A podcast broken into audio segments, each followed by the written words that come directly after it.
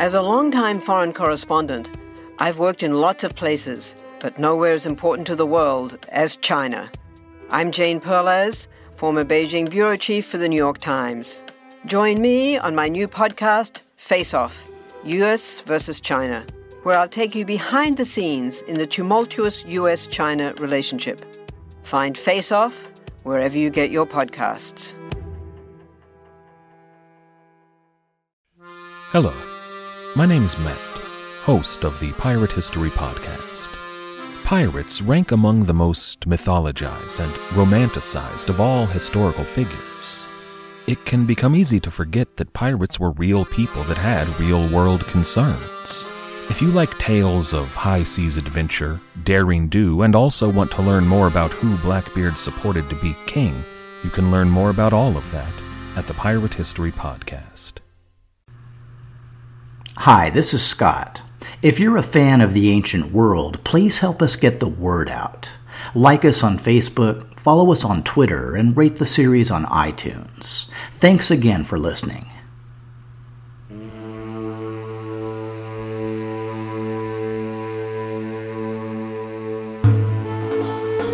The Ancient World Bloodline, Episode B21 Betrayal.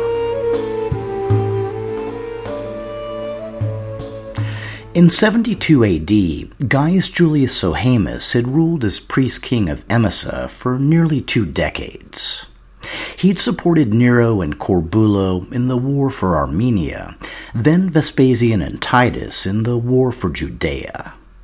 His Emesene archers were famed throughout the Roman East. The territories he governed, Emesa and Sophene, were wealthy and strong and his queen Drusilla had given him a son, who was nearly a man himself. Shamash had even granted him the wisdom to choose the winning side during the chaos of 69 AD. In fact, Sohaemus had learned it was the sun god who'd given Vespasian victory. After the troops of Vespasian and Vitellius had fought a long night battle, the sun finally rose over the field. Vespasian's Third Legion, who'd served in the east, turned to salute the sun god per the Syrian custom. Vitellius's troops thought their enemy turned to welcome reinforcements and took flight, surrendering the field and, soon enough, the empire. After Jerusalem's fall in 70 AD, Sohaemus had returned to Emesa, to his home, his family, and his people. From there, he kept updated on Titus's movements, from Caesarea to Berytus and on to Zeugma, where he was gifted a golden crown by King Vologases I of Parthia. Sohaemus understood that Vologases had also offered 40,000 archers to support Vespasian against Vitellius. In the end, they hadn't been needed, but it was a generous gesture from a former enemy.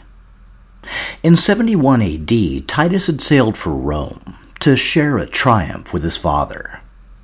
As the two rode through the capital in a golden chariot, Titus's younger brother Domitian rode beside them on a white charger.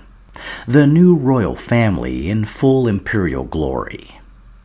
Honors had poured over the Flavians like fine Falernian wine.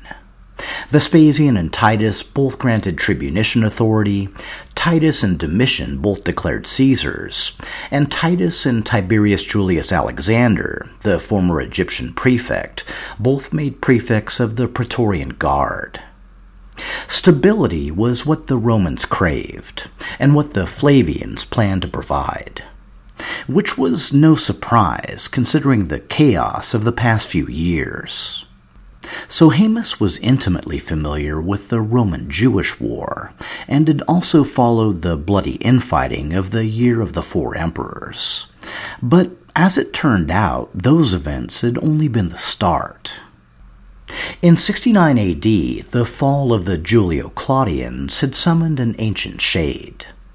The setting was a revolt by the Batavi, a subtribe of the Chatti based in the Rhine Delta. The Batavi were led by a local prince who'd served as an officer in the Roman auxiliaries. His name was Gaius Julius Civilis, and he claimed descent from no less a figure than Julius Caesar himself. When Vitellius left the region to fight Otho, then Vespasian, Civilis launched an uprising against Roman authorities, one that eventually led to the destruction of two Roman legions. The conflict dragged on for the better part of a year, and was only ended after Jerusalem fell.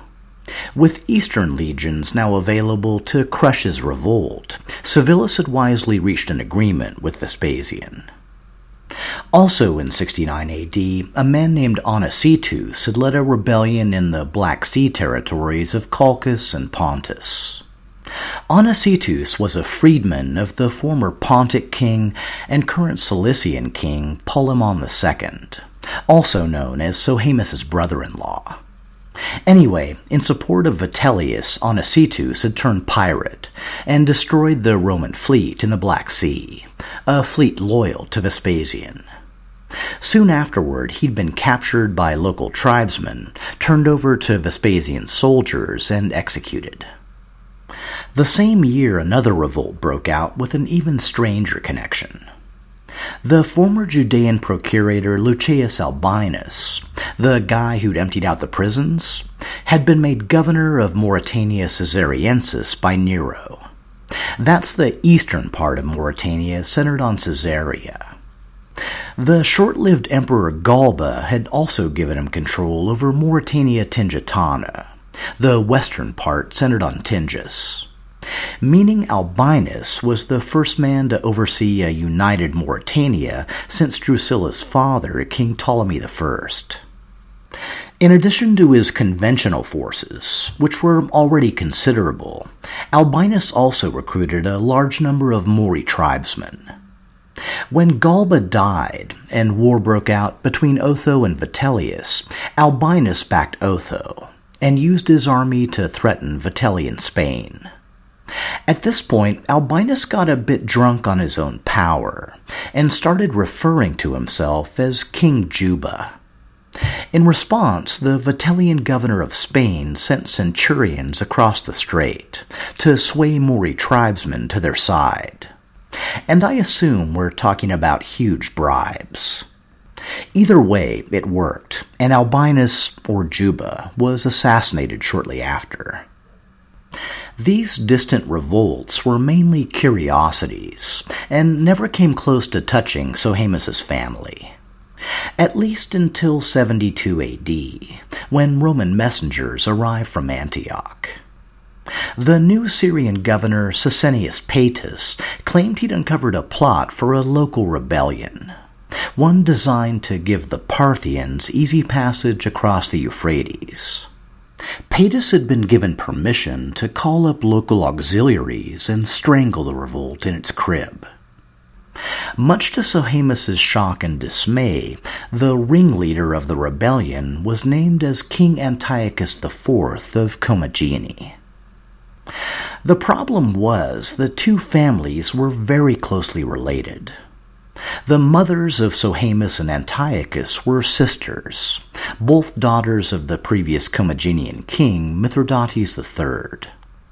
Not only that, but Sohaemus had fought in the Jewish War at the side of Antiochus's son, the flamboyant Commagenian prince Antiochus Epiphanes. In fact, the Commagenians had been loyal to Rome even longer than the Emesines, which must have been a pretty sobering thought. And since I didn't cover it way back in episode B6, Commagene broken with the Seleucid Empire around 260 BC, under a former satrap named Sames.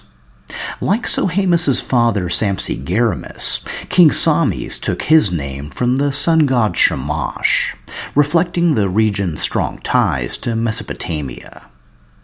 Along with giving his people independence, Sames also gave his name to the new Commagenian capital of Samosata. It was two more centuries before Commagene came into contact with the rising power of Rome. The king at the time had the unassuming name of Antiochus I Theos Dikaios Epiphanes Philoromaios Philhellenos, or a just and eminent god, friend of Romans and friend of Greeks, which kind of covers all the bases. Like other Eastern kings, Antiochus I allied himself with Pompey the Great, and was soon granted triumphal regalia and declared a loyal client king by the Roman Senate.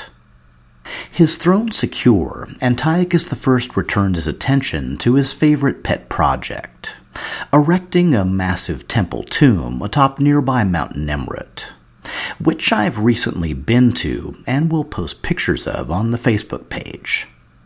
Anyway, late in his life, there was a bit of ominous foreshadowing. The Roman triumvir Mark Antony came to covet Commagene's wealth, and Antiochus I had to pay him off to forestall a Roman attack. Given the long Commagenean history of dedication to Rome, Antiochus IV's betrayal seemed pretty far fetched especially when you considered that the Parthian king Vologases was practically a Roman ally, and it offered both men and backing in Vespasian's bid for the throne. If the Parthians had been after territorial gains, the time to seek them would have been during the Roman Civil War, not now when the empire was united under the Flavians. Sohaemus was experienced enough in Roman affairs to conjure more likely explanations. Perhaps a personal conflict between Paetus and Antiochus, or even more base, simple Roman jealousy at the wealth and power of his kingdom. Sohaemus didn't need Drusilla to remind him of another proud, wealthy, and powerful king deposed by the Romans when it suited their needs. He'd never known her father Ptolemy, but was familiar with the story of his murder. But still, what could Sohaemus do? He'd just seen up close the Roman response to disobedience in Judea. As high priest of the god of justice, Sohaemus likely prayed for guidance, but it's doubtful the sun god had any comforting words. He must now kill friends, even family, in the name of a lie, because Rome and Vespasian demanded it. For what it was worth, Sohaemus wasn't going alone. King Aristobulus of Chalcis, the region south of Emesa, had also been recruited. It was no accident that both kings governed secondary territories near Commagene, Sophene and Lesser Armenia, respectively. Combined with the Roman provinces of Syria and Cappadocia, Commagene was effectively surrounded. Sohaemus and Aristobulus brought their forces north to Antioch, where they joined Paetus and the 10th Legion. As they followed the Euphrates up to Commagene, the army met no resistance, and word came that Antiochus had abandoned Samosata. In his dispatches, the king denied committing treason, expressed zero interest in fighting the Romans, and claimed his only desire was to keep his family safe. With this goal, he retired to a plain some 15 miles from the capital and set up a temporary camp. Paetus was delighted. He sent part of his forces to capture Samosata while leading the rest against Antiochus. Meanwhile, the king continued to proclaim his innocence and desire to avoid conflict at all costs. But his two sons, Antiochus Epiphanes and Callinicus, were outraged at Rome's betrayal and rallied Commagenean forces to oppose Paetus. The Commageneans fought the Romans to a standstill, with both princes showing great courage and skill. But knowing the next day would only bring more bloodshed, Antiochus made a painful decision. The only way to end the fighting was to abandon his sons, his soldiers, and his home. Late that night, King Antiochus IV took his wife and daughters and fled to Cilicia. As he'd likely surmised, the Commagenian army lost heart when they learned of his absence and soon surrendered to the Romans. Only Epiphanes and Callinicus refused to bow. With a small company of horsemen, they broke away from the Romans, crossed the Euphrates, and rode east for Parthia. In their wake, Paetus sent a centurion to arrest Antiochus, put him in chains, and send him to Vespasian in Rome.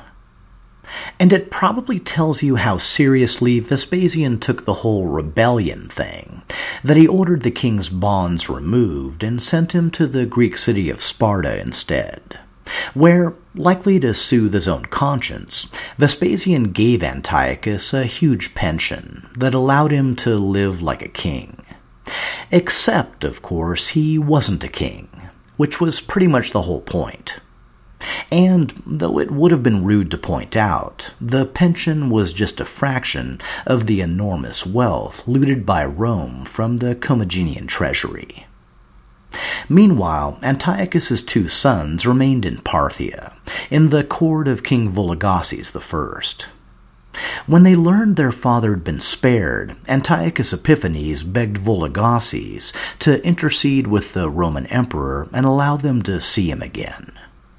With Vespasian's blessing, the princes came west, Antiochus came north from Sparta, and the family was reunited in Rome. In fact, they'd continued to live there, well respected and supported by the Flavians, for the rest of their lives. Despite some relief at the minimal bloodshed, the whole affair must have been bitter for Sohaemus. Of course, he knew the history of his own kingdom, and how the first Emesene rulers had gotten their start as hatchet men for Rome. But that was different than deposing his own cousin for the sake of Roman avarice. Avarice that appeared to see no limit at the Euphrates. Commagene had barely been provincialized before Sohaemus learned of plans to make Samosata a legionary base.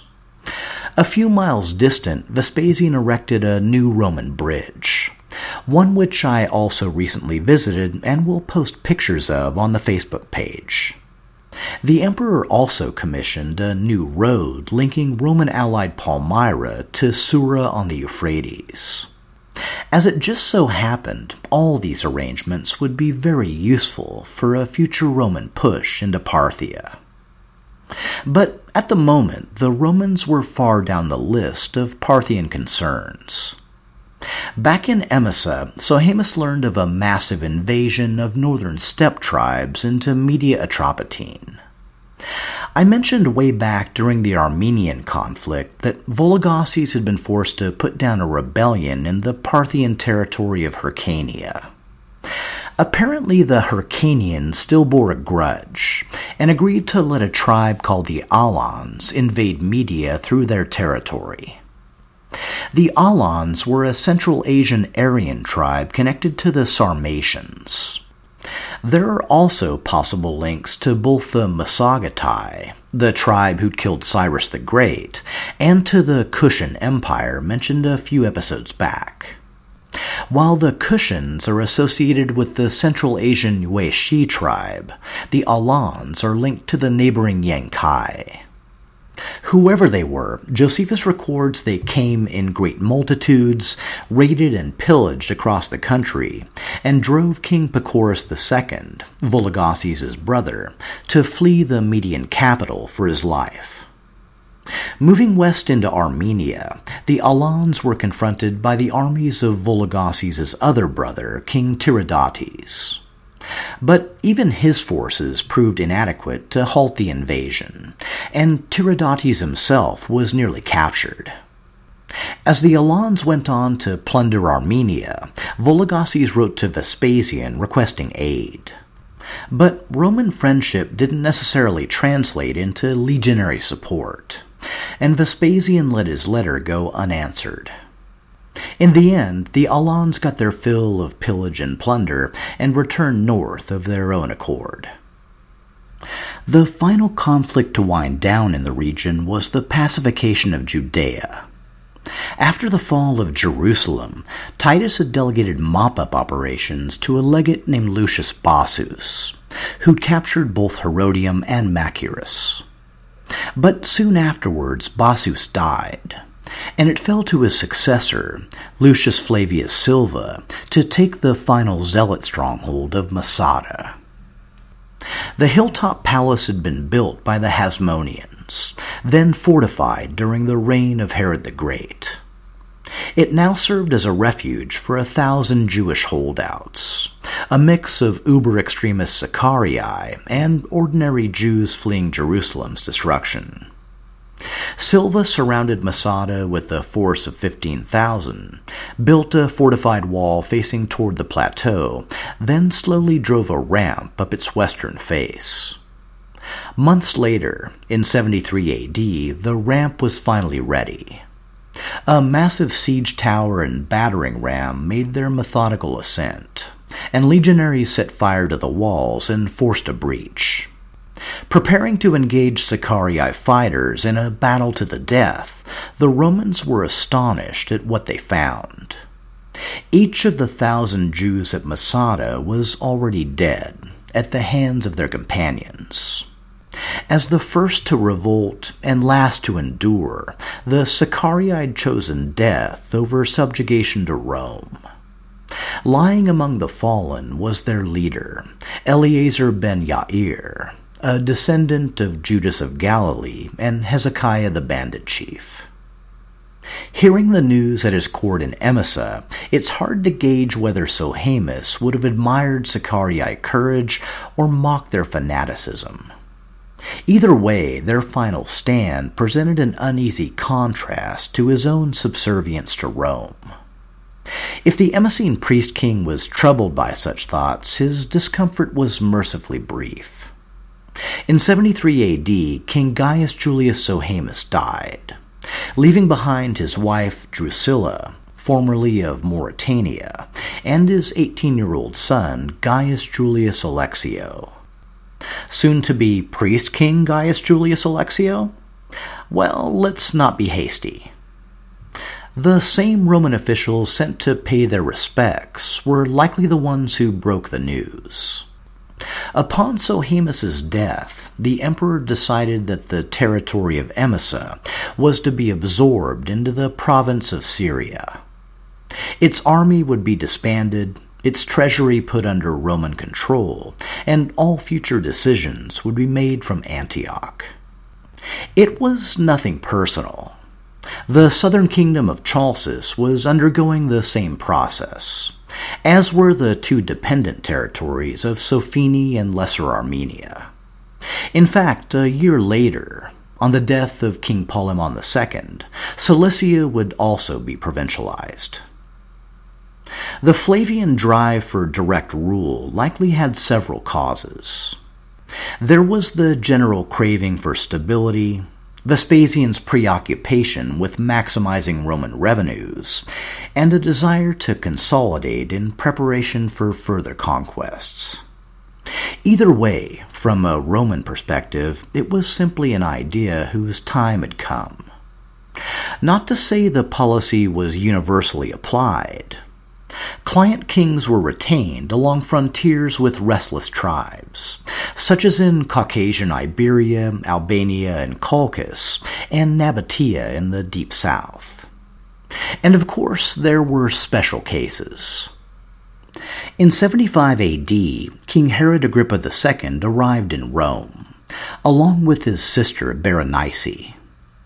The capital featured a host of new monuments, including a Temple of Peace, a temple of the deified Claudius, and the massive new Flavian amphitheater still under construction. In a lavish public ceremony, Agrippa was granted praetorial honors and expanded Judean territories, in gratitude for his long service to Rome. Berenice moved into the royal palace with Titus, the man she hoped to marry. But Titus was no longer just a valiant warrior on the Roman frontier, but ground zero in the line of imperial succession. And, well, proper appearances must always be maintained. When grumbles about the presence of a new Cleopatra became too audible, Vespasian commanded his son to send Berenice away. Though she'd return years later, when Titus became emperor, her stay would be equally brief. The Herodians would never marry into the imperial family, and when Agrippa died in 93 AD, the royal line of Herod the Great finally came to an end.